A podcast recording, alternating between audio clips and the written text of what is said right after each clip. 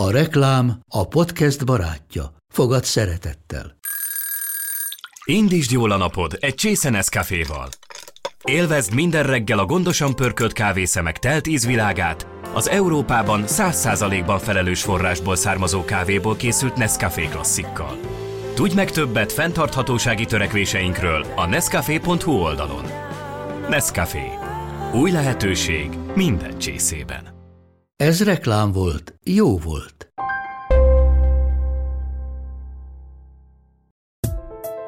Én idő, veled. Ez itt a Femina Podcast csatornája. Lélektöltő beszélgetések Sós Andreával és vendégeivel.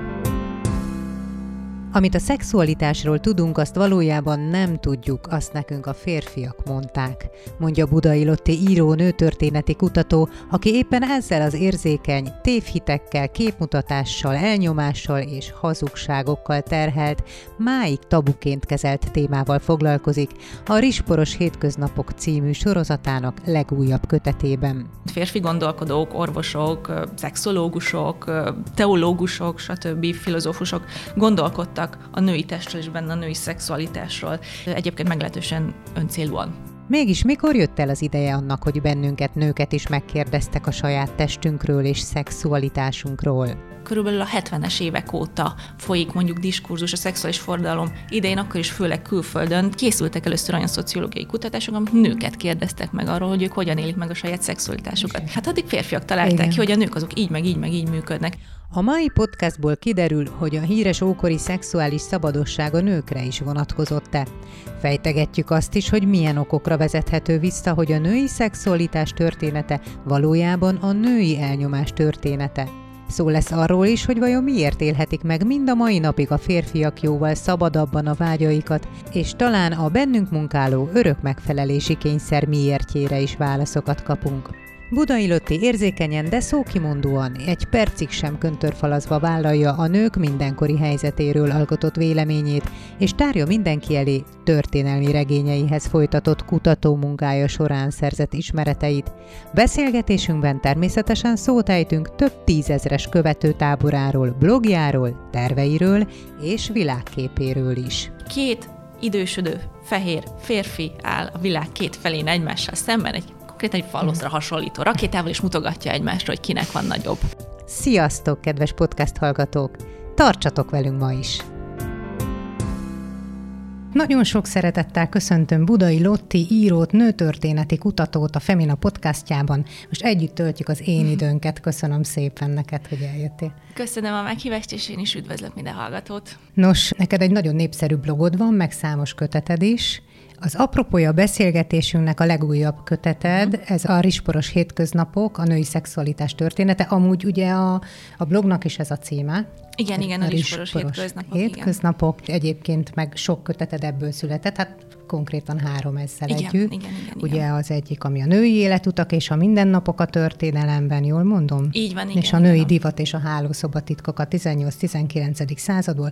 Ezen kívül történelmi regényeket is írsz, illetve ez a Akik podgyász nélkül utaztak sorozatban, az nem történelmi, hanem az ilyen jelenben nem, az játszadó. Egy hétköz, igen, az egy igen. napjainkban játszódó 21. századi történet, ez egy ilyen három kötetes, egyelőre egy kitérő a karrieremben, de uh-huh. igen, ugye, amúgy a sorozat cím az a tökéletlen életek és akkor ennek volt az Aha. első része az, akik podgyász nélkül utaznak. Ez Igen. most fejeződik be, de egyébként utána valószínűleg vissza fogok térni nőtörténet és történelem tárgyakhoz egy időre. Aha, igen, tehát a, igen. a múltba vissza igen, a jelenből. Igen, igen, Na, majd erről beszélünk, mert érdekes, Jó. hogy miért. De hogy rátérjünk picit a szexualitás történetére, nagyon sok minden van a kötetedben arról is, hogy milyen szinten tabusított ez a téma. Uh-huh. Még ma is zavarba jövünk, ha ilyen témákról kell beszélni, és hát én a könyvesboltban megrendeltem a könyvedet, és elmentem ért, ugye jelezték, hogy megérkezett, elmentem, és akkor, amikor átvettem, és fiatal srác adta át, és végigfutott bennem ez a kis szégyenérzés, Aha. vagy ez a pirulás, hogy hát ő most akkor megnézi, hogy melyik könyvet vettem, és mit tudom én, mit gondol magában, mm. hogy a női szexualitás történetét. Szóval ez, ez a napjainkig ható dolog. Igen, és nem vagy vele egyedül, én is kaptam olyan visszajelzést, olvasott, hogy nagyon jó a könyv, de hogy azt a pillantást, amit ő a pénztáros nőtől kapott, amikor kifizette, és így, hát ez nekem egyébként annyira furcsa, bevallom. Lehet, hogy az én gondolkodásom tér el a nagy átlagtól, vagy, vagy talán inkább azt mondanám, hogy ez egy, lehet, hogy egy szerencsés velem született dolog, de őszintén, amikor én erről a témáról írtam, ugye a szexualitás történetéről, én úgy éreztem, mintha nem tudom, az evés történetéről uh-huh. írnék. Van is egy ilyen regény, ami egy olyan fordított ö, utopisztikus világról szól, ahol a, az evés válik tabúvá, és a szex az pedig egy ilyen szabadon megélhető dolog, és akkor az De emberek jó. úgy pusmagnak, hogy te figyelj, te mit szeretsz enni, és Aha. hogy titokba járnak, így el, elvonulnak a desszertjeikkel, ilyen kis fülkékbe. Tehát ezzel ö, azt is akarod mondani, meg gondolom ez az evésről szóló mű is azt is akarja mondani, hogy tulajdonképpen ez egy társadalmi megítélés kérdése, hogy mit tabusítunk, Igen. és mit nem. Lehet, hogy tényleg holnap az a tabu, hogy beszélgessünk a zenéről, és akkor azt fogjuk szégyelni, és azt Igen, fogjuk elnyomni. Igen, igen, igen. Tehát a szexualitás tehát ugyanolyan természetes, ebből az is következik, mint igen. ha ennénk, vagy zenét hallgatnánk, vagy sétálnánk. Ö, így van, sőt, abból a szempontból talán még természetesebb, hogy azért alapvetően az embernek a, a tehát úgy van összerakva azért az evolúció szempontjából, hogy folyamatosan fent akarjon maradni, ugye ehhez enni kell, inni kell, levegőt kell venni, és hát szaporodni is kell, tehát hogy ez egy olyan ösztöne az embernek, amit hát sok társadalomvallás, nézet, stb. próbált eliminálni, de nem lehet, és azért abból inkább bajok vannak, hogyha ilyen természetes ösztönöket tabusítunk, ugye ennek azért van azért jó pár megnyilvánulása a történelemben. Miért kell nekünk megismerni a női szexualitás történetét? Hm. Nem ismerjük? Hát a történelmet megírták, akik megírták. Mi van erről benne? Na, erre a kérdésre tudnék szerintem önmagában egy órás választ adni. Én több okból kezdtem el, úgy általában egyébként nőtörténelemmel foglalkozni, és ebbe beletartozik a női szexualitás története. Nekem ugyanis van egy olyan elméletem, hogy az emberiség, vagy csak külön a nőknek a tudata, elméje, lelke az ugyanúgy működik, mint az egyes emberi. Hogyha az egyes ember ugye valamilyen diszfunkciót talál a működésében, közérzetében, gondolkodásában étkoznak, akkor általában megy terápiába, ami arról szól, hogy megismerjük, hogy mi történt velünk a múltban, ami miatt ma ilyenek vagyunk. És én egy kicsit így tekintek erre a nő történet feltárására, és benne a szexualitás történetének a feltárására, hogy ez egy gyógyulási folyamathoz elengedhetetlen. Tehát, hogy ahhoz, hogy tudjuk, hogy ma miért gondolunk azt, teszem azt éppen a szexualitásról, amit, ahhoz azt kell megtudni, hogy mi történt a múltban, ami miatt ma így mm. látjuk, vagy így kezeljük. És a másik, amiért nagyon fontos ezzel foglalkozni, mert a kifejezetten női szexualitással, mert azt, amit mi ma nőként gondolunk a szexualitásról, ezt mi nem nem a nők találták ki, hanem a férfiak. Tehát amikor írtam a, a könyvet, akkor volt egy ilyen, ilyen, egy ilyen alapgondolat, az, hogy mi a szexualitásról tudunk, azt mi nem tudjuk, azt nekünk mondták. És ezért lenne fontos ezt így visszafejteni, hogy ki mondta, miért mondta, a mértek egyébként a legfontosabbak, mert mhm. ezért egyébként férfi gondolkodók, orvosok, szexológusok, teológusok, stb. filozófusok gondolkodtak a női testről és benne a női szexualitásról, és hát egyébként meglehetősen öncélúan. Tehát, hogy ennek valamilyen oka volt, amit ők, annak, amit ők közvetítettek felénk. Igen, mert azt is mondhatnám, hogy a női szexualitás története az a női elnyomás története, Igen. akárhogy is nézzük. Engem például nagyon megdöbbentett, hogy már az ókorban, amiről mindannyiunknak az a képe, hogy hát ott aztán laza erkölcsök oh. voltak, ott mindenki kiélhette a szexuális vágyait, és hát a nőkre ez ott sem volt, igaz? Nem, nem, és, és ez nem csak a szexualitásra igaz, de bármire, tehát annyira, ezért is foglalkozok többek közt egyébként nőtörténettel és szexualitás történettel, mert amikor mondjuk van egy, egy történelem órán tanulunk ugye a görög aranykorról, uh-huh. Pelikrész koráról, stb., akkor úgy, úgy megjelenik előttünk egy kép, tógából öltözött nőkről, férfiakról, stb., egy ilyen szép kép, hogy ülnek az amfiteátrumban, vagy valami, és nem. Tehát abban az időszakban Aténban egy görög nőnek, egy polgárnőnek, tehát nem rabszolgának. Tilos volt a házból a lábát kitenni egyedül, gyakorlatilag még piacra is a szolgák jártak helyette, egyedül az ősök sírját, vagy nőknek fenntartott szert tartások látogatását engedték meg neki egyedül, mert hogyha nem tudom, vagy akár csak egy férfit beengedett a házába, akkor egyből rossz hírbe keveredhetett. Ez a szexuális szabadosság, amit mi mondjuk az ókorhoz társítunk, ez azért alapvetően a férfiakra vonatkozott. Uh-huh. Tehát az mondjuk igaz, hogy egy szabad, ókori görög férfi az úgy élhette meg a saját szexualitását, hogy ö, akarta, főleg egyébként ágyasok és rabszolgák álltak erre rendelkezésre, erre a célra, mert ami számára is tabu volt, az mondjuk a más szabad polgárnak a lánya és a felesége.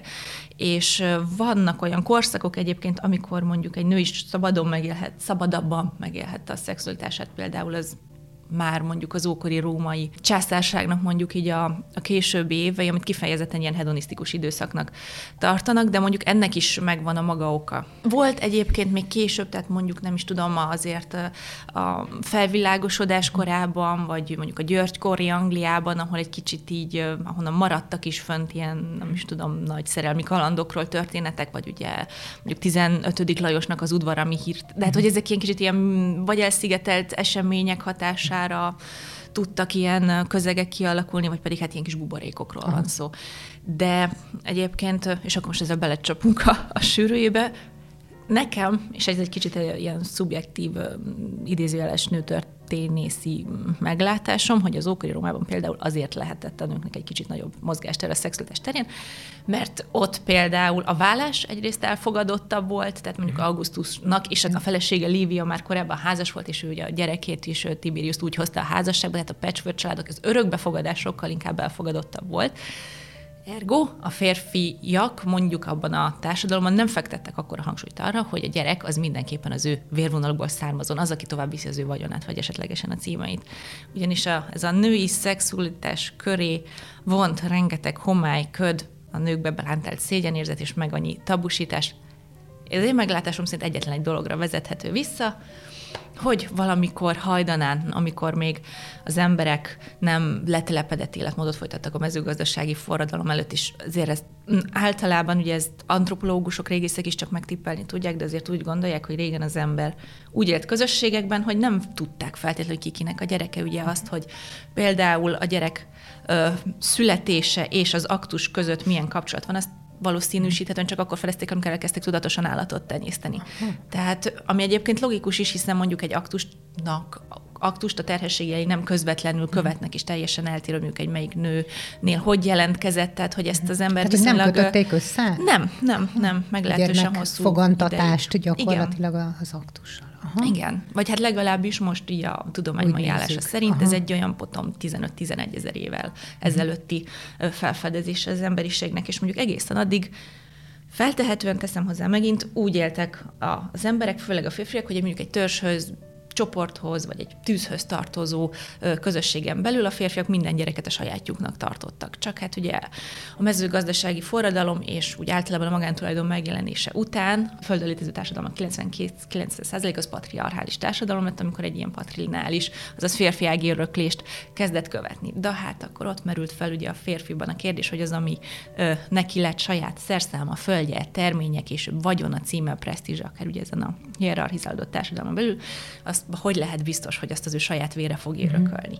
Hát erre egy egyetlen módszer tudott ugye a genetikai tesztek és a fogamzásgátlás kor előtt találni a férfi, ha biztosítja, hogy van olyan nő az életében, aki kizárólag vele közösül. És hát ennek lett egy olyan következménye, hogy onnantól kezdve az apáknak lett a felelősség, hogy a lányaikat szüzen mhm. tarthassák, és erre a jog meg is adta nekik mondjuk azt a lehetőséget, hogy egy lány elvesztette a szüzességét, akkor az apja mhm. megverhette, elüldözhette, megkövezhette, vagy a bármilyen tetszése szerinti büntetésben részesíthette, majd pedig a, mikor megfelelő korba ért a lány, akkor egy rituális ceremónia, hogy ma esküvőnek hívunk keretében, ő ezt átadta, ezt a felelősséget a férre, akinek ezentúl szintén uh-huh. a jog megadta azt a lehetőséget, hogy külső eszközökkel, tehát mondjuk megkövezéssel, halálbüntetéssel, stb. bántalmazással, vagy rábízott szankciókkal megtorolja azt, hogyha a nő valaki mással létesített szexuális aktust. És uh-huh. akkor ugye, ezek még csak a külső eszközök. Már most arra gondolsz, hogy ezeket a szabályokat, amiket létrehoztunk, meg a tabusítást, meg stb., ezeket mi már belsővé tettük gyakorlatilag, hát, mi nők is. Így te mondtad az imént például, hogy mit éreztél akkor, Aha, amikor átvetted. Igen.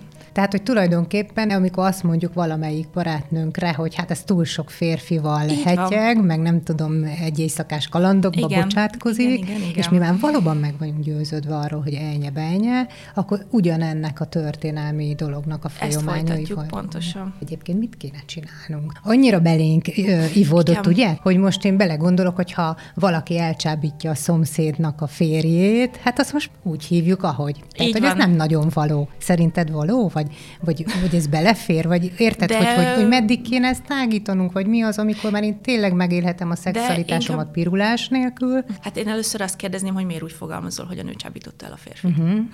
Lehet, hogy férfi volt. Fő probléma ezzel először is ez a kettős mérce. Tehát, hogy a férfinak igényei vannak, neki szükségletei vannak, belénk van plánt az, hogy a nő az mondjuk, hogy neki nem mhm. fontos annyira a szexualitás, egy nő sokkal jobban szeret hosszú távon elköteleződni, van akinek egyébként tényleg mondjuk így teszi boldog a szexualitás, igen. hogy hosszú távú kapcsolatokban éli hát meg, igen, de ez nem feltétlenül van így. típus, mert úgyis ebből érzelmileg bonyolódik bele igen. a szexbe, a férfi meg csak szexnek kezeli a szexet. Szerinted itt hol az igazság? Most, ma, hova jutottunk? Mert ugye régebben, azt majd mindjárt megbeszéljük.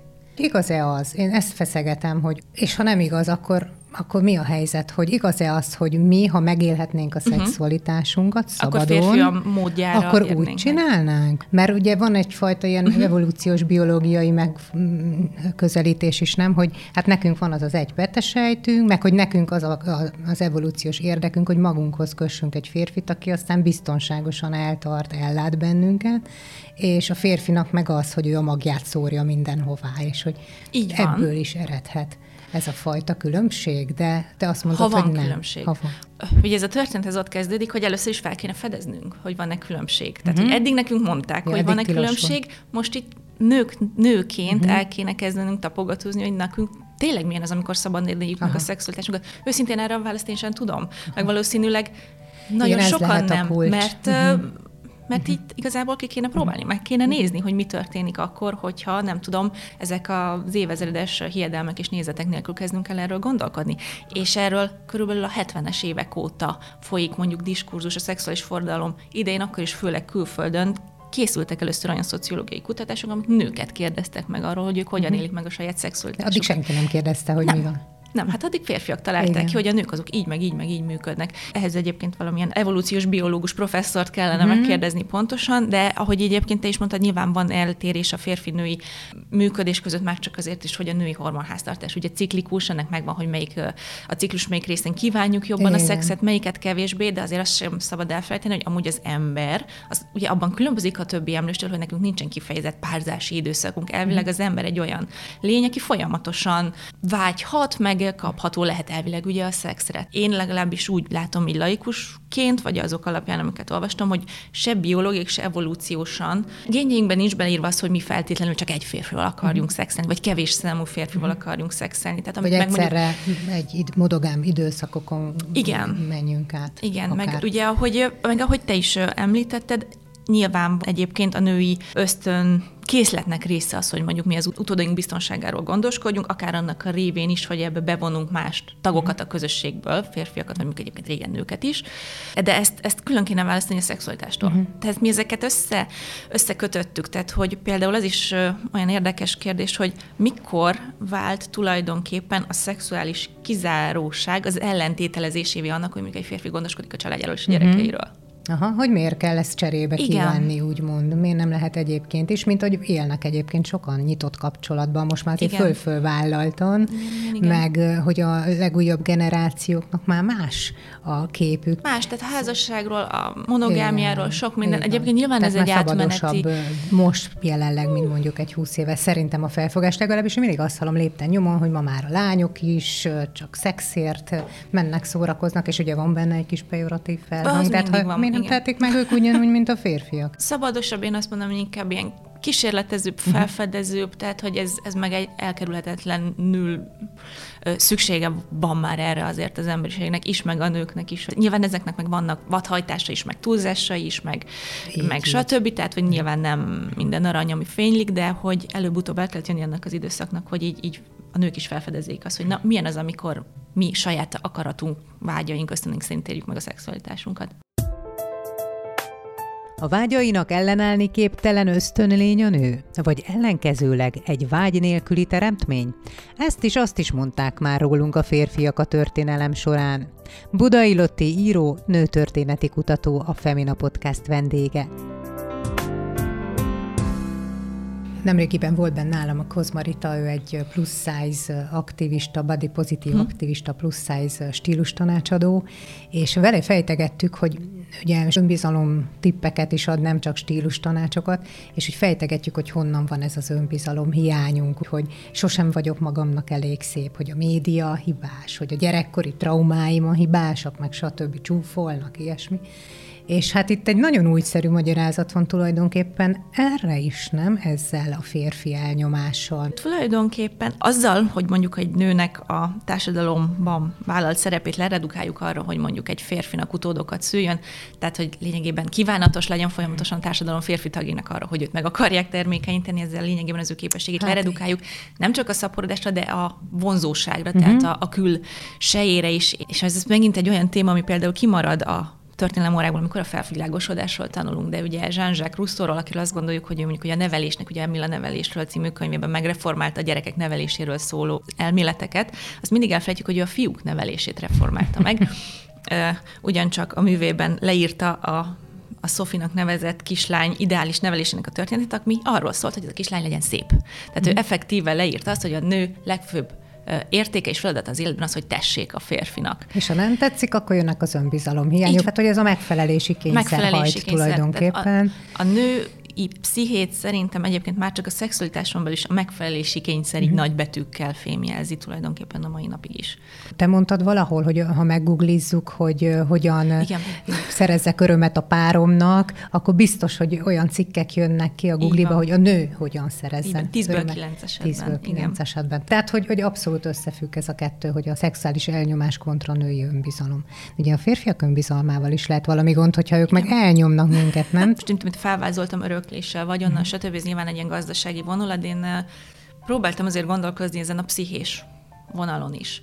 Azért nyilván az is benne van, hogy például egy nőnek nincs összehasonlítási alapja, a szexuális teljesítményeket illetően, ott mondjuk egy férfi biztos lehet abban, hogy annak a nőnek ő lesz a legjobb partner mm-hmm. az életében. Tehát azért, azért lehet, hogy ez is benne van a pakliban igen, valahol, igen, vagy igen. hogy mondjuk ezért van mondjuk esetleg egy férfinak még ma is olyan meggyőződés, hogy azért mégiscsak jobb, hogyha egy nőnek nincs akkora tapasztalata. Ki tudja. Ez mondjuk csak egy gondolat, uh-huh. lehet egy mhm. felvetés, azért érdemes rajta elgondolkozni. A másik, meg ezt egyébként több könyvemben is leírtam, hogy nekem van egy olyan elméletem is, és ebben egy kicsit már azért ilyen lélektani és spirituális gondolat vonalak is vannak, hogy azért ez a társadalom, az a patriarchális társadalom, ami kialakult itt előttünk egy 10-11 ezer évvel ezelőtt, azért nagyon sok férfi önértékelésének nem tett jót. Tehát azért ez arról szól, hogy az egyiknek kevesebb van, mint a másiknak. Kialakult egy nagyon szűk réteg történelmi része során, amelyik uralkodott a többieken, ugye papok, hivatalnokok, uh-huh. katonák, és ahhoz képest ugye férfiak milliói érezték folyamatosan akár elnyomva magukat, vagy legalábbis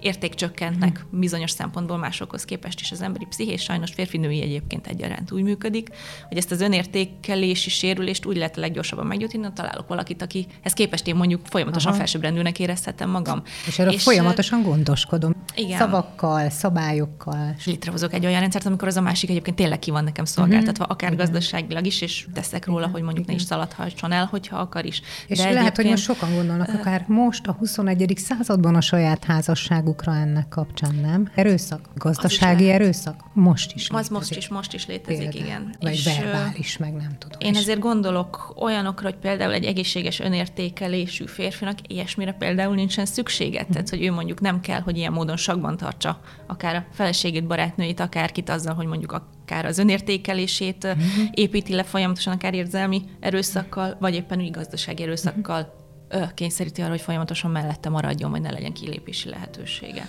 Az önértékeléshez vissza, hogy mennyire összefügg a blogod, meg a többi történelmi könyvet, hogy most itt a mindennapokról beszélünk, vagy a szexualitásról beszélünk. Teljesen összeér, hogy olvastam az egyik írásodban, hogy a Méri Antoinette korában a nők úgy aludtak, hogy ülve, hogy a hajkoronájuk, Igen. az nem menjen tönkre éjszaka. Tehát itt is a bődületes megfelelési kényszer. Mondjuk, Neki szépnek kell lenni mindig, Igen. minden Két bál között nem mindenki engedheti ja. hogy egy híres párizsi fodrászt elhívasson és felépítse ezt a hatalmas tornyot. Úgyhogy itt egyébként ez is benne volt. Sajnos nem tudunk minden apró rezdülésről beszélni, amit ebbe a témába tartozik, de a köteted azért nagyon részletes, tényleg a korokon átívelően, de testrészekre vonatkozóan a Melvin bottól a klitoriszig, tehát minden a menzesztől, stb. stb. Bele fogunk most kapni egy-két dologba, de például ez, amit most felvetettünk, hogy Oké, okay, a nemesi rétegnél mi volt, hajkorona, stb., szigorú szabályok, boka villantás, akár a viktoriánus korban, hogy az volt a szexi, és nem a mell, Igen. is egy érdekes. De mi volt a köznép esetében? Ott is éltek ezek a szabályok? Ott is védeni kellett a nőt, ott se voltak vágyai, mert ez is itt van, hogy hát az volt a köztudatban, hogy nincs is vágyai, mert miről beszélünk, nem elnyomjuk, hát úgy, hogy van vágy nélküli lény. Ez is egyébként, hogy a női vágyról gondolkodtak egyáltalán, hogy létezőnek ismerték el vagy nem, azért ez is változott, ugye azért így a történelem nagy része során, de hát egyébként ez is egy összetett kérdés, hogy mondjuk hogy most a köznép esetében mondjuk lehetett, volt-e lehetőség arra, hogy valaki mondjuk szabadabban élje meg a szexualitását, vagy pont, hogy jobban kontrollálták, ez is ugye attól függ, hogy milyen korszakról uh-huh. beszélünk. Mondjuk egyébként egy 19. század idején egy nemesi családban nevelkedett lány egészen biztos, hogy semmit nem tudott a szexualitásról, amikor ő férjhez ment. Mondjuk még mondj, egy paraszti közösségben, ahol teszem azt akár egy szobában is lakott több generáció, vagy ugye gyerekek a szülőkkel, stb., vagy egyáltalán volt közel mondjuk csak állatokhoz, akiknél látta, hogy ez a dolog hogy történik, sokkal felvilágosultabban léphetett házasságra, mint mondjuk mondjuk egy nemesi vagy polgári lány, és voltak időszakok, amikor ez fordítva volt, tehát mondjuk, amit mondjuk említettünk, hogy egy 15. Lajos korabeli nemességnek, ugye ahol mondjuk a Versailles udvar az így a szabadosság mint a mhm. példája volt Európában, abban az időszakban mondjuk egy, egy paraszti közösségben egy olyan nőt, aki mondjuk valaki mással tartott fent viszonyt, azt a, azt a közösség büntette meg. Tehát, hogy érdekes, és sok mindentől függ, hogy egyébként, hogy ezek hogyan hullámoznak, és hogyan ö, cserélődik az, hogy éppen hol szorosabb, hol enyhébb a kontroll, de nagy átlagban, tehát még egyébként ezekben a mondjuk úgy frivolabb időszakokban is elvárták a nőktől, hogy ezt azért diszkréten csinálják, uh-huh. mert ugye a férfi becsületet azért nem lehetett uh. lábbal tiporni, de hogy nagy volumenben az, hogy a kettős mérce az minden társadalomban jelen volt. Tehát, hogy a férfit sokkal enyhébben ítélték meg, ha egyáltalán megítélték azért, ugye, hogy mondjuk szeretőt tartott, vagy éppen, hogy ugye házasság előtt, ha van tapasztalat, azért őbe hátbar beregetés járt, és egyfajta beoltásnak tartották, ugye mondjuk így a férfi közösségbe. Mondjuk a nőt hát, meg kivégezték, vagy megkövezték. Hát igen, leg, legdrasztikusabb esetben. Hát vagy ő belőle lett a falu rossz lánya, igen. vagy kénytelen volt más helyen új, új életet kezdeni. A törvénytelen gyereknél meg a skarlátbetű hát most, hogyha igen, csak igen. még egy csak itt szemezgetünk, mert hát végtelen a tárháza ennek az összehasonlításnak, onnan meríteni tudunk. Ugye ez a kettőség is megjelenik, nem? Hogy a nő azért is kell elnyomni, mert egyébként ő egy léha, a vágyainak ellenállni képtelen, és nem tudom milyen ösztölnény, kontra, hát ő nem is érez semmit. Ja, a női orgazmus az nem is létezik. Ez a kettő, éppen amelyiket elő lehetett húzni a kalapból? Így van, ez a kettő, lényegében ez a két nézet váltakozott, de akár még egy időszakban is tudott létezni ez a kettő egymásnak tökéletes ellentmondásban, ami így nem érdekelte mondjuk a kor gondolkodóit, akik így megosztották a nézeteiket a női szexualitásról, tehát hogy volt ebben valami kettősség, igen, ahogy te mondod. De az, hogy mondjuk a nő az megbízhatatlan, ösztönvezérelt, szexuálisan kontrollálhatatlan, ezért az ókortól így kezdve keresztény gondolkodókon, hmm. filozófusokon nagyon sok mindenkinél megjelenik. Tehát, hogy ezért kell őt mondjuk jobban kontrollálni, vagy elnyomni, és akkor ez ez a nézet még a mondjuk mondjuk egy ilyen viktoriánus korszakban is létezett, amikor pedig azt gondolták, hogy hát a nő az egy tiszta, ártatlan angyal, és hát neki még csak a gondolat se születik meg, és ezt összekötötték úgy, hogy ha viszont egyszer megszületik a fejében ez a gondolat, akkor onnantól az Kész. a halál és a, és a vég, és a szegénység, és a nyomor, és az öngyilkosság lesz ennek az egész folyamatnak a vége. Mióta tudjuk, vagy tudják a férfiak, hogy létezik női orgazmus? Mert az, az se volt így, hogy hát nem azt érzi, mint mi, hát a nő, vagy maximum valami kis csiklandozást, vagy surlódást, ugye? Igen, igen, igen, voltak ilyen idézetek a könyvben, 19. századi orvosok, leírták, hogy szerintük. De hogy még az ókorban például Hippokratésnál is találunk olyan, olyan leírást, ami mondjuk arról szól, hogy a nő szexuális vágya, az olyan természetű, hogy ez csak addig él, amíg a férfi ki nem elégül, és hogy azután az így elröppen, mert hogy neki ez az élvezet az egészben, hogy a férfit befogadja a saját testébe. Ez is változó, de hogy mondjuk mióta létezik tudományosan is elismerve orgazmus, az így mondjuk az 50-es évekre tehető. Tehát, hogy addig ez így... 1900. 1950-es évek. Tehát, hogy igen, akkor volt Amerikában egy Masters and Johnson nevű házaspár egyébként szexológusok, akik a tudománynak akkor már azért egy elég szép arzenáját rá fókuszálták erre a témára, és tényleg elektródákkal, agyhullámokat vizsgálva, izomösszehúzódásokat, így mondták, hogy tényleg van, van olyan, hogy női orgazmus, amit már egyébként mondjuk Freud is mondott előtte, uh-huh. csak ő egyből ugye hozzá is tette, hogy na de akkor az az orgazmus az legyen vaginális, tehát uh-huh. ott legyen azért a nőnek is jó, ahol a férfinak különben a nő az éretlen, infantilis, és egyébként is feloldatlan ödipusz komplexus és kasztrációs frusztrációi vannak. Viszont ennek egyébként, hogyha már rákérdeztél, volt egy olyan folyamánya, hogy ahogy felfedezték, fedezték, vagy legalábbis el lett ismer, hogy a nőknek lehet orgazmusa, akkor rögtön jött a megfelelési kényszer, hogy na de akkor legyen is. Mert uh-huh. hogy ne adj Isten, felmerüljön, hogy akkor mondjuk, hogy aktus közben egy nőnek nincs orgazmus, az mondjuk esetleg a férfi hibája, vagy ilyesmi, tehát hogy ha rákeresel a Google-ben, azért olyan témájú írásokat is nagyon sokat lehet találni, ami arról szól, hogy mondjuk nők szoronganak, amiatt, hogy ők nem tudnak elélvezni szex közben, és rengetegen például színlelnek ezért. Igen, erről is néztem a statisztikákat, tehát hogy azért a, a nőknek a 80%-a már élt 80. ezzel, legalább egyszer, és ugye ennek azért körül a negyede, harmada pedig rendszeresen, tehát hogy ez is olyan szomorú, hogy ez is olyasmi, amit egyébként nyilvánvaló, hogy egy orgazmus zavar a sokrétű okra vezethető vissza a lelki, fizikális, stb., amikkel nyilván foglalkozni kell, és már mondjuk az adott nő érdekében. Tehát, hogy ez is annyira fontos lenne, hogy a nők azért akarjanak mondjuk szexuális örömhöz jutni, hogy az nekik jó legyen, és ne azért, hogy mhm. mondjuk, mert ezekben a kutatásokban ez is le volt írva, hogy aki mondjuk színleli az orgazmust, az leginkább azért teszi, hogy ne sértse meg a párját, uh-huh. hogy a párja örömérzetét fokozza, hogy őt jobban izgassa általa, stb. Tehát, hogy valahogy ezt is le kéne választani a, a megfelelési kényszerről többek között. Mert hogy oké okay az, hogy örüljön a párom is, csak hát ne az én hazugságom vagy rossz érzésem árán. Igen, igen. Játszunk el a gondolattal, mi történne a világban, ha egy kicsit jobban beengednénk a női energiákat. Femina Podcast. Női beszélgetések. Most Budai Lottival.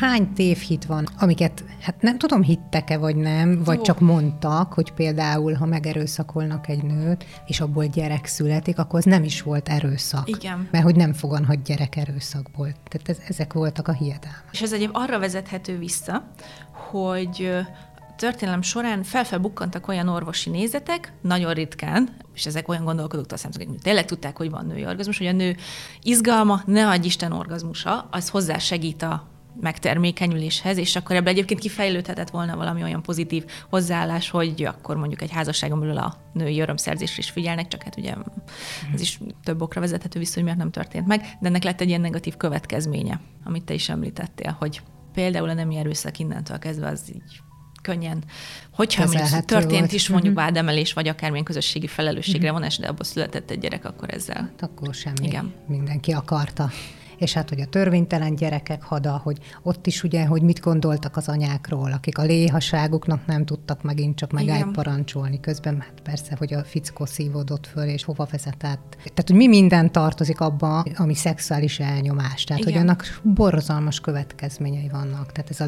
lelenc világ, ami... Igen, volt. és egyéb az ez is érdekes, hogy mi mindennel függ össze, hogy például a törvénytelen gyerekek száma az így a 18. századtól kezdve ugrott meg. Onnantól kezdve mondjuk, hogy felbomlottak azok a nagyon erős falusi közösségek, tehát így a, a városi édese, az ipari forradalom és az urbanizáció folyamán, akik mondjuk egy adott esetben arra kényszerítettek, egy párt, vagy csak a férfit, hogy ő vállalja a felelősséget mondjuk a tetteiért, és hogyha már terbejtett egy lányt, akkor vegye is el. Ez így elkezdett feloldódni, és például az, hogy ugye felbomlott ugye a feudális társadalom is, és sokkal nagyobb mozgástere lett, főleg a férfiaknak, és nekik innentől kezdve ö, egyszerűbbé vált, hogy mondjuk A-ból B-be átköltözzenek, hogyha ott mondjuk rossz hírbe hozott egy lányt. És ö, addig egészen, hmm. egészen azért így a 18. század, Európában fú, hát valami nagyon ilyen 5-6 százalék volt talán a törvénytelen gyerekeknek a születés, ez így hirtelen ugrott meg legalább ilyen 20 százalékra. Tehát azzal, hogy, azzal, hogy egyszerűen nagyobb, igen, Aha, el lehetett szaladni. El lehetett igen. menni. Még egy nagyon durva, hogy ugye a klitoris, mint női Igen. szerv, hát szintén tabusított, mert ugye kimondani se mondjuk ki nagyon. Tehát, hogy a klitoris csonkolások azok az európai kultúrában is benne voltak. Igaz? Tehát azt gondoljuk, hogy nem, hát az csak az afrikai. Igen. Afrikai törzseknél, igen. Először egyébként magát ezt a nevezzük műtétnek vagy beavatkozásnak egyébként az egyiptomi orvosok leírásában találni, de ott, hogy ott, ott igazából csak én elméleti szinten foglalkoztak, ez, hogy van-e olyan betegség, aminek nem tudom, ez lenne a következménye, de ahol ez ténylegesen egy bevett orvosi gyakorlat volt, az az ókori Görögország. Tehát, hogy ezzel találkozunk például a Efesoszi Szoránosznak az írásaiban, akit egyébként az Európai Nőgyógyászat atyának találunk, és voltak nagyon nőkre nézve kedvező meglátási például, hogy a várandós nők több kíméletet és pihenést igényelnek, meg viszonylag jól felvázolta, hogy hogyan néz ki egy női ciklus, viszont például a klitorisról ő is osztotta azt az ókori orvosok között egyébként nagyon nézszerű nézetet, hogy a klitorisnak az izgatása az olyan jelenségek vezet, mint nem tudom, elférfiasodás, leszbikusság, hisztéria többek között, ez is ez a hisztéria, is annyira mm. érdekes, például ez a 19. századra odáig fajult, hogy ott már nem tudták az orvosok eldönteni. Volt, aki azt mondta, hogy a maszturbáció vagy a klitoris izgatás vezet a hisztériához, volt, aki azt mondta, hogy a hisztériának egyik tünete a maszturbáció és a klitoris izgatás, ezért vették elő újra a klitoris csonkolás, mint gyógymódot idézőjelbe téve. De egyébként az, hogy mondjuk az ókori orvosi közösségben, sőt, még utána is egészen, ez mondjuk középkorra már, már eltűnt a fennmaradt orvosiratokból, de hogy egy nagyon hosszú ideig azért létezett ez a beavatkozás, mert az akkori átlag orvosnak, embernek is feltűnt azért, hogy a klitoris az izgatás hatására meg tud nagyobbodni, uh-huh. és ettől rögtön levonták azt a következtetés, hogy viszont ez akkor azt jelenti, hogy ez képes akár akkor erre is megdúzni, mondjuk egy férfi pénisznek a szerepét át tudja venni, és innentől a nők egymástól fognak közösülni. És úristen. És úristen. Igen. Tehát, hogy ez is annyira érdekes, hogy egyből erre asszociáltak, és ilyen számos leírás van, hogy erre ők azt javasolták, hogy a klitoris egyszerűen egy késsel ki kell metszeni. De volt is csonkolás. Volt, aztán, volt igen, tehát igen, igen. Kellogg úr, aki a konflikt is feltalálta. Használt, igen, marólúgot. Harvey Kellogg. Ő találta fel a kukoricapályát, és ő egyébként egy Amerikában egy ilyen... Ez a Kellogg's hát, Conflex, ugye így ismerjük. Ő egy ilyen magát orvosnak nevezte, egyébként egy ilyen életmód tanácsadóként működött,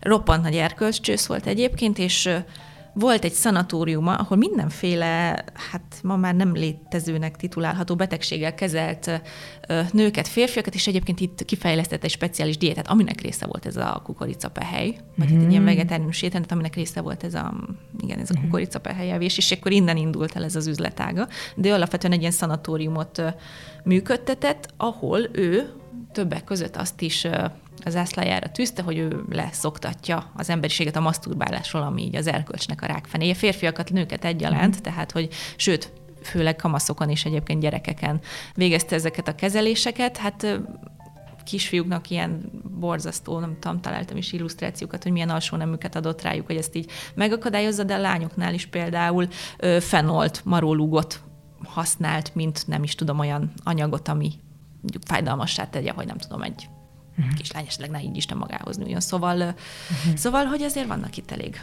de ez is végigmegy a történelmen, hogy maga az önkielégítés az Igen. egy bűnös dolog. Igen, hát meg kell hagynia, például a 19. században azért ezt a férfiakat is nagyon óvták. Uh-huh. Tehát, hogy innen ered ez, hogy nem tudom, bakkát tesz, meg hasonlók. Hát, vagy még nálunk is kiskorában riaszgattak például ezer fiúkat. Komolyan? Igen, uh. igen, igen, hogy megvakulnak, ha túl sokat maszturbálnak. Mennyire más ilyen szemmel ránézni, hogy ugye a szexualitás természetességét megélni? Hát én biztos vagyok benne, hogy ma is van olyan, hogy hát rajta kapnak így egy kisgyereket igen. akár, vagy gyerekeket, hogy ismerkednek a testükkel, és hogy egyből ugye jön a stop, hogy az bűnös. Hol a határ? Egyetlen ennek a tiltásnak bármi létjogosultsága van-e szerinted, vagy itt megint a kísérletezünk, és újra kell az egészet gondolni? Hát ez egy nagyon nehéz kérdés, és egyébként mivel nincsen kamasz gyerekem, fiam, uh-huh. lányom, ez az a téma, amihez én azért nagyon óvatosan nyúlok, mert nincsen benne mondjuk olyan szintű kompetencia, hogy meg tudja, hogy milyen az, amikor mondjuk egy szülő aggódik, vagy félti. Igen. Ez is egyébként, hogy főleg azért a lányokat. Abszolút, Tehát, abszolút. Hogy... Tehát ott szokták mondani, hogy na hát, majd ha megnő a lányod, akkor veheted a géppuskát, ja. és mehetsz védeni a fiúktól, mert olyan gyönyörű lesz. De hát ez fiúknál ilyet nem hangoztatnak. Nem, nem, nem. Persze nyilván azért is, hogy nem tudom, egy nem kívánt terhességnek következmény is inkább mondjuk ugye egy lányt sújtanak, de nem ilyen erőszaktól is sokkal jobban féltik egyébként a szülők a lányokat. Hú, annyira bonyolult és összetett Nagyon bonyolult és összetett, tehát ehhez így tényleg nehéz hozzákezdeni. Amit én egyébként mondjuk fontosnak találnék, hogy a felvilágosításra mindenképp szükség van, ugye akár betegségekről van szó, akár nem kívánt terhességről, de hogy valahogy úgy átalakítani azért a szexualitás körötti, körüli diskurzust, nem tudom, mondjuk ebben a nagyon érzékeny kamaszkorban, hogy valahogy azért leszedni erről azt, hogy itt valami ijesztő, bűnös, Igen Lányok esetében fájdalmas dologról van szó, mert egyébként... A szűzesség elvesztése, a szűzhártya című, igen, a, a, igen. első alkalom, igen. de fog fájni, igen. Igen, tehát egyébként a szűzhártya körül is olyan szintű név, tehát hogy uh-huh. külön könyvet lehetne egyébként írni arról, hogy a szűzesség egyetlen igazából nem is létezik ilyen fogalom. Uh-huh. Tehát, hogy például a szűzhártyát ezt a 16. században találta meg egy orvos. Nem tudom, hogy te elképzelted valahogy, hogy néz ki egy szűzhártya? Hát el. Tehát, hogy, mert a legtöbb nő, most így egyébként én egy pár hónapja már kérdezgetek magam Aha. körüli nőket, ismerősöket, nagyon jó beszélgetésekbe tudok ezzel keveredni idegenekkel egyébként. Milyen hogy, a szűzhártyád? Hogy, és hát, hogy úgy, hát, hogy van a vagina, mint egy cső, és akkor abban valahol van uh-huh. egy hártya, két-három centiméter mélyen. És most így hogy én elkezdtem kutatni hivatalosan a szűzhártya hímen az egészen ott a hüvely bemeneténél, nem is egy hártya, hanem egy ilyen bőr redő, ami vagy ott van, vagy nincs, vagy így néz ki, vagy úgy. Tehát legtöbb lánynál egyébként kamaszkorára teljesen felszívódik, és ez annak hatásája létre, hogy amikor az embrionális állapotban a nő még elkezd kifejlődni, annak valahogy utat kell törnie a világ felé. És ahogy ez így ki átszakítja ugye így a, a szövetet, ez lesz, ami ott marad a szűzhártya. Ott marad az első aktusig, vagy nem? Eltűnik-e az első aktusnál, vagy egy hétköznapi tevékenység során ez annyira lutri, és nem véletlen, hogy eszébe sem jutott soha senkinek ezt mondjuk a szüzesség elvesztésével összekötni egészen a 16. századig, amikor egy nem tudom, olasz orvos megtalált, és azt mondta, hogy na, így meg lehet állapítani, hogy egy nő szűze vagy nem.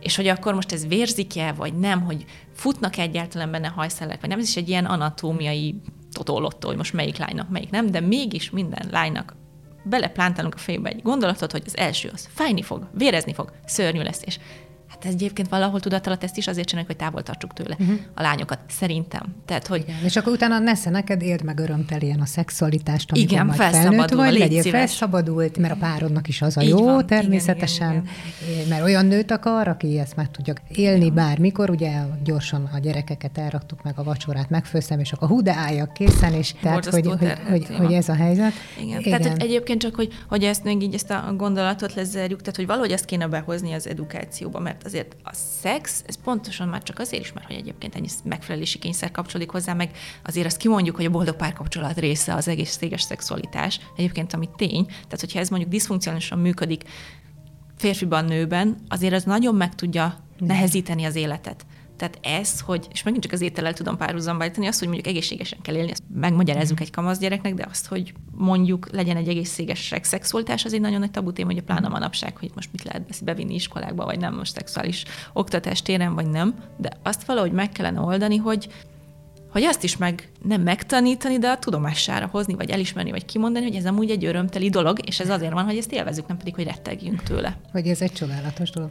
Igen. Nehéz ez, mert ugye már nem csak most a mostani lényemet kell ehhez valahogy tényleg igazítani, hanem meg nekik, a gyerekeknek is a felvilágosítás, hanem valahol ugye a kollektív tudattalamban Igen. ott van ez az egész történet. Ott van a miénkben, a nőkében, és ott van a férfiakéban is. Tehát most, ha valaki pozitívan akar hozzáállni, nem elnyomó férfiként, már pedig azért feltételezem, hogy egyre többen így gondolkodnak. Nekik is ott van, így van. azért ez a csomag, Igen. hogy mit Igen. tettünk a nőkkel. Igen, és évszázadok, egyébként... évezredeken át. Én azért egy elég, nem tudom, liberális gondolkodású ember vagyok, ez most már lehet, hogy így kiderült most arra, de hogy azért nyilván, hogyha mondjuk nekem lenne egy kamasz gyerekem, vagy lányom, akkor így, és így most így arra gondolnék, hogy ő így elkezd nagyon érdeklődni azért, hogy hogy lehet, meg milyen irányba élvezni a szexet, belém is belém állna egy frász. És ez, ez onnan mélyről jön, hogy ez így bennem, hogy úristen, akkor így, vagy mit fognak, nem is tudom, mi fog történni, nem tudom, katasztrófa lesz mhm. ebből, és hogy ez is nekem ebből a tudatalattimból jön, és így, hogy visszatérjek, ezért is kell ezzel a régi uh, hiedelmekkel, gondolatokkal, elméletekkel foglalkozni, mert velünk élnek, szexuális forradalom ide vagy oda. És hát ez az út, hogy nézzünk rá így van, rá kell Ezeket... nézni, meg kell ismerni, és hát uh-huh. utána, utána, ami, utána majd jön, ami jön, ez, amit tudom, hogy rettegni szoktak, hogy úristen, akkor most nem uh-huh. tudom, ilyen, nem tudom, nem, nem szexuálisan szabados és totálisan felelőtlen világ, az mondjuk uh-huh. az, amit én, én gondolok, hogy jönnie kéne, vagy ilyesmi, csak, csak a, a, a tényeknek az elismerése, és kimondani azt, mondjuk mi az, ami ma diszfunkcionális ezek miatt uh-huh. a nőkben, vagy hát a női ugye, Igen, hát amit mondasz, az egy ilyen többoldali tudatosságot ha, feltételez, igen. tehát hogy akkor már az élet minden területén valahogy tudatos önismeretben Így jártas van. emberek lennének, akik mondjuk nem állnak le háborúzni egymással, most mondjak igen. valami aktuálisat, szóval. Hát így, ez egy nagyon összetett dolog, így, így van. van. És erről jut eszembe, hogy ugye Sri Lankára mész.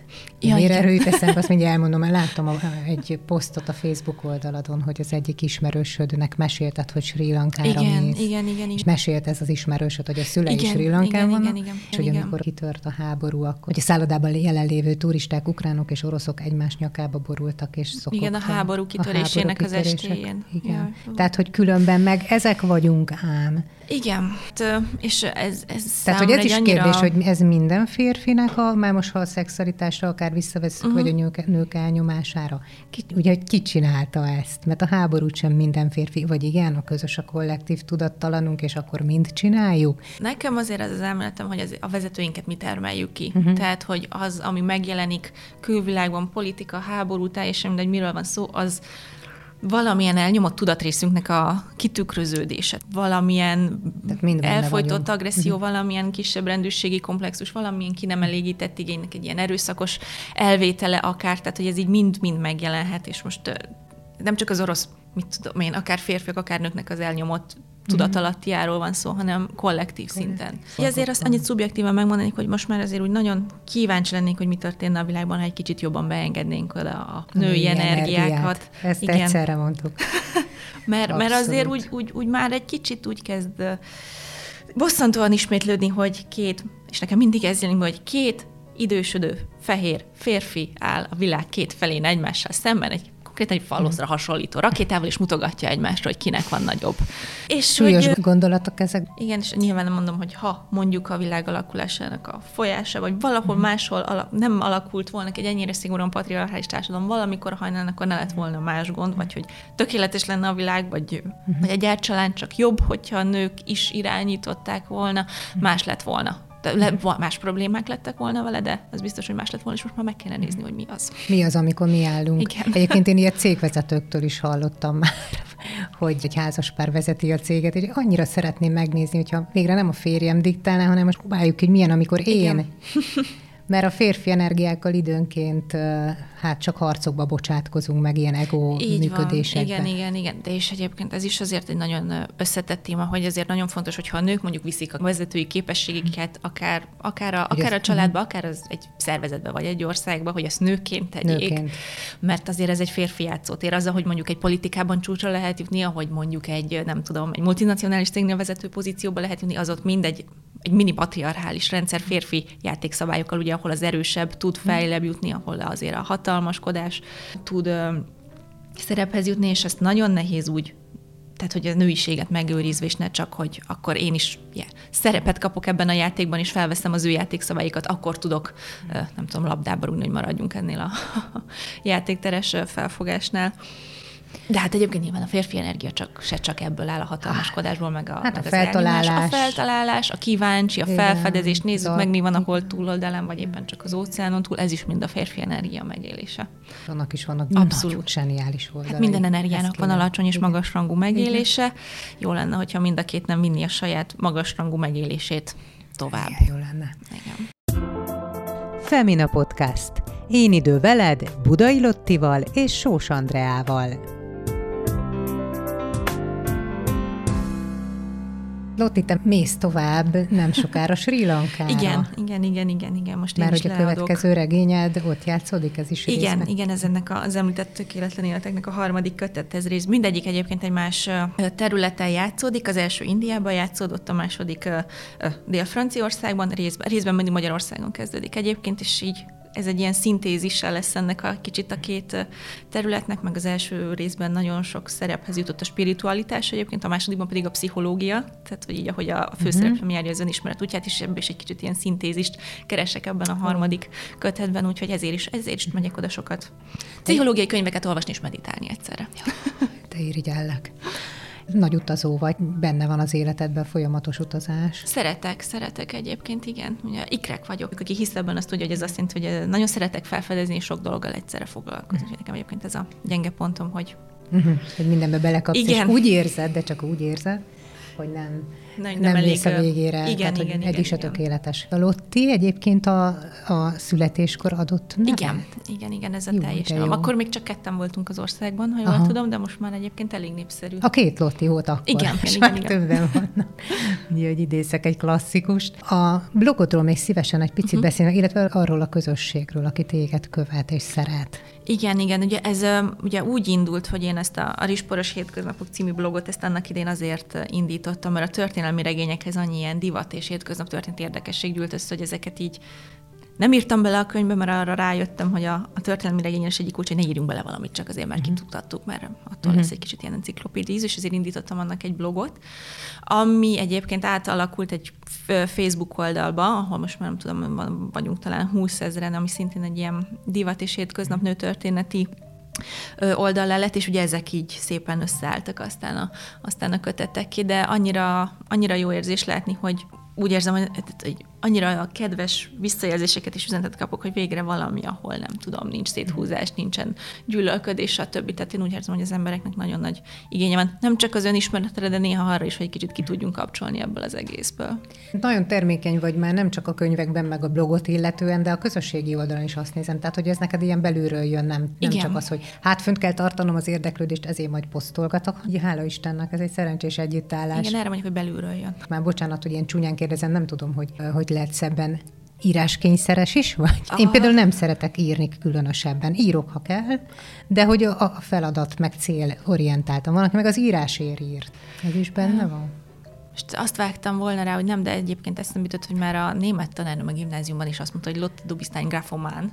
Bár mondjuk arra célzott, hogy folyton leveleztem a barátnőimmel a, a pad alatt, de, de egyébként most, hogy belegondolok, nálam egyébként hogyha mondjuk valamin gondolkodom, vagy valamit meg akarok fogalmazni, nekem az az első, hogy leírom. Uh-huh. Hát nem tudom, akár beszélgetésekre, író-olvasó találkozókra, vagy nem tudom, nekem is van egyébként egy podcast sorozatom, a Micsoda nők voltak, ott uh-huh. is mindig, tehát hogy inkább írok egy hat oldalas folyószöveggel teli jegyzetnek nevezett, nem jegyzetet, hanem uh-huh. egy kis eszét, hogy nekem ez mindig segít, úgyhogy lehet, hogy íráskényszeresnek is lehet nevezni akár. Ez egy írónál nem hátrá, Nem, szerintem. nem, nem, szerencsére. Kifejezetten, kifejezetten előny. Akkor mondtad, hogy Befejezed most itt a jelenkori sorozatot, most ami a Sri Lankán játszódós, tehát a Kikpodgyász nélkül utaznak a trilógiáját, és visszamész megint a múltba. Igen, igen, igen, egy történelmi regény sorozatnak a, a gondolata kezd megfogalmazódni bennem, még nincsen kiajálva, meg még nem publikus, de azt tudom, hogy egy ötkötetes. Wow. Elég nagy hívű öt különálló történet lesz, amit ö, majd egy bizonyos valami fog összefogni, ezt majd odaérünk el, vagy nem is tudom, elmondhatom. De persze. Nem mondom. Én várom, Jó. hogy el... Jó, ö, azt tervezem, hogy ennek az lesz egyelőre munkacím, hogy az öt érzék sorozat, és hogy mind valamilyen ősi vagy régi mesterség köré fog szövődni, mint egy parfümkészítés, mint illatok, festés, mint látás.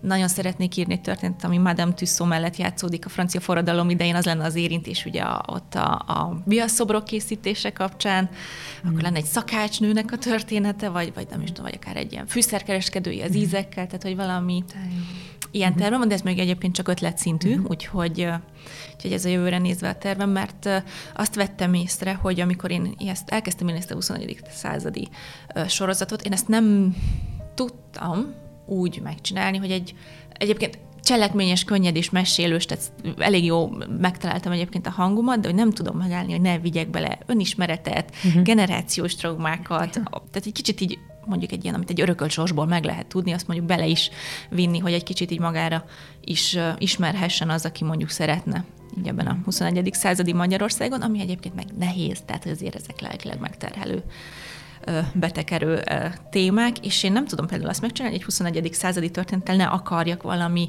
hát ilyen kis mini missziót vállalni. Aha. Nem tudok csak úgy mesélni, és nekem meg most hiányzik a mesélés és is, úgyhogy igen, igen, nyilván azokban is lehet ugye tanulságokat vinni, sok olyan fordulatot. Biztos vagyok benne, hogy most egy kis kitérőt tettem így hosszabb ideig a nőtörténet felé, sokkal jobban meg fognak jelenni például ezekbe a történetekbe ezek a kettős mércék akár így, amikkel mondjuk a nőknek a régebbi időkben jobban meg kellett harcolni. De egy kicsit hiányzik ez, hogy így most meséljek egy történetet csak úgy. Nyilván belevonódva, de nem, nem ezzel a nagyon küldetésérzéssel mondjuk. Egyébként most ha már itt a női-férfi ellentétnél tartunk, vagy hát nem tudom, patriarchális társadalomnál, te íróként és nőkutatóként is érzed, hogy nő vagy a férfiak világában? Most már szerencsére nem. Egyébként, tehát én azért szabadúszóként dolgozom, meg foglalkozom sok mindenkel. Tehát például egy ilyen munkahelyi nehézségekben, mondjuk a nőkkel szembenéznek, most már nem kell, meg régebben is azért szerencsém volt, amikor ilyen közegekben dolgoztam. Most úgy értem, hogy akár a fogadtatásodban megítélés. Um, Mert amúgy imádnak a tízezrek, tehát oké, okay, kritikák is jók a könyvedről. De... Kommentekben azért előfordul Aha. egyébként, igen. Ja. Igen, hogy? igen, igen. Például is sokkal előbb jut eszébe valaki mondjuk a külsőmre kritikát tenni, mint a munkámra. Aha. Azért ezt egy férfi írónál nehéz igen. elképzelni, hogy hát, ilyen hülyeséget írni ilyen fejjel, azért ilyet nem írnak, tehát vagy nem tudom, tehát hogy valahogy ez is sokkal jobban össze van kötődve nálunk. Ilyenekben például egyébként én is tapasztalom. Szerencsére egyébként hogy a párom is, meg, meg így a közeg, amiben most már mozgok, azért a szerencsére az, az olyan, hogy nagyon jól tudják integrálni szerencsére a női energiákat a mai világban olyan egészséges önérzettel és, és én képpel, úgyhogy ezzel nincsen probléma. Mindig felszoktam tenni a kérdést a vendégeimnek, bár itt gyakorlatilag sok minden ben érintettük már, de hogyha most egy mondatot, vagy kettőt, vagy néhány szót kéne mondanod ilyen kulcs szószerűen, hogy te mi az, amit szívesen átplántálnál magadból belénk nőkbe, uh-huh. vagy a mhm. többiekbe, vagy ilyen nagyon fontos irányelv, vagy iránytű lenne nekik, amivel szerinted jobb lenne nekünk, az, az mi lenne? Mivel kezdjük, hol kezdjük? Bármelyiket kiragadhatod, mert mm. felsoroltam ezt-azt, amelyik megszólít. Um, ez függ egyébként attól, mondjuk ki egyénileg hol tart akár az önismeretében, vagy mint nő ismeretében saját magával, mert van olyan nő, akinek mondjuk arra van ö, szüksége a saját útján, hogy megtapasztalja, hogy ő egyedül is meg tud állni a saját lábán. Ugye azért mm. ez is egy évezredes gondolat, hogy a nők gyámkodásra szorulnak, mert egyébként maguktól ö, nem tudnak, nem tudom, még csak mm. életben maradni sem. Tehát, hogy van, van olyan nő, akinek ezt kell megtapasztalni, és ott például neki arra van szükség, hogy a férfias energiáit, tehát pont ezt a, a saját élete fölötti hatalmat megtapasztalja. Tehát van, akinek erre van szükség, hogy megélje. És van, aki mondjuk már, már ezen túl van, vagy vagy már mondjuk az édesanyja ezt az utat megjárta helyett, és mondjuk ott meg például arra van szükség, hogy ez pont, hogy ne forduljon át abba, és mondjuk nekem volt egyébként aztán a második kötet írás után egy megérésem, hogy én rájöttem, hogy én miért nem bírok segítséget kérni. Mondjuk, mert hogy bennem van egy olyan félelem, hogyha én mondjuk kifejezem, hogy én ezt nem tudom megcsinálni, vagy ebben mondjuk segítséget kérek a mellettem lévő férfitől, akármitől, de ez mondjuk legyen az, hogy felhozok egy földezsákot a pincéből, vagy bármi, akkor én úgy érzem, hogy én ezért tartozni fogok valamivel, mert hát azért ez volt az évezredes alkú, hogy te életképtelen vagy te nő, én majd gondoskodok róla, cserébe te engedelmeskedsz. És hogy volt bennem egy ilyen nagyon nagy ellenes, én kiszolgáltatottá válok, ha beismerem azt, hogy valami nem megy. És hogy mondjuk, amikor meg már egy nő tényleg ott tart, hogy ö, dolgozik, pénzt keres, gyereket nevel, házit ír, vacsorát főz, majd a boilert is megszereli, hogy valahol ott is ö, tudni kell azt mondani, mm. hogy megbízok a mellettem lévő férfiban annyira, hogy meg tudjam, hogy ő ezt nem fogja kihasználni, hogy én valamilyen segítséget kell, mihez egyébként meg szükség van egy olyan férfi, aki ezt egyébként tényleg nem használja ki, tehát hogy ez egy ilyen körkörös dolog, viszont egyébként meg a férfi önértékelés, ez az is kell, hogy vagy legalábbis szerintem én úgy látom, hogy azt érezik, hogy szükségük van rájuk. Tehát én, én így látom, hogy ez lehet leginkább úgy megfogalmazni, hogy ez, amire a férfinak szükség van, az, az hogy érezze, hogy, hogy szükség van rá. Kérdés, hogy ki fog előbb megszavazni a másiknak a bizalmat. Aha. Minden esetre akkor azt mondod, hogy az egyéni utunkat fedezzük föl. Így van, mindenképpen. Tehát ne arra hallgass, érje bár kapcsolatban, vagy legyél önálló, igen. nem? Szülj el gyereket. Tehát, hogy tehát, mind, igen. ami neked oké. Okay. Igen, tehát, hogy azért mi nők így eltöltöttünk pár évezredet azzal, hogy meg volt mondva, hogy nekünk mi az utunk, mi a feladatunk, stb. És még hogyha mondjuk teszem azt évszázadokig egy jobb egysorba született férfinak is eléggé predestinált volt a jövőre, azért nem vetlen, hogy mondjuk a népmesék uh-huh. királyfikról szólnak, akik neki indulhatnak, és ahol a nem tudom, a, igen, a szegény legényből igen. királyfi lesz a végére, tehát hogy ezt, hogy életutak uh-huh. nyitva állnak emberek számára, ez, ez is inkább egy ilyen férfiak számára fenntartó dolog volt a kollektív tudattalamban a történelem során, tehát hogy ezért ez, ez ennek is eljött az ideje a nők számára. És már például neked köszönhetően is ezen az úton már haladtunk nem keveset. Hát van, remélem, magam apró részét ehhez hozzá tudtam tenni, vagy tudom. Köszönjük szépen neked, hogy itt voltál. Köszönöm szépen a lehetőséget. Budai Lotti író, nőkutató volt a Femina podcastjának vendége. Köszönjük, kedves podcast hallgatók, hogy hallgattatok bennünket. Köszönjük, sziasztok!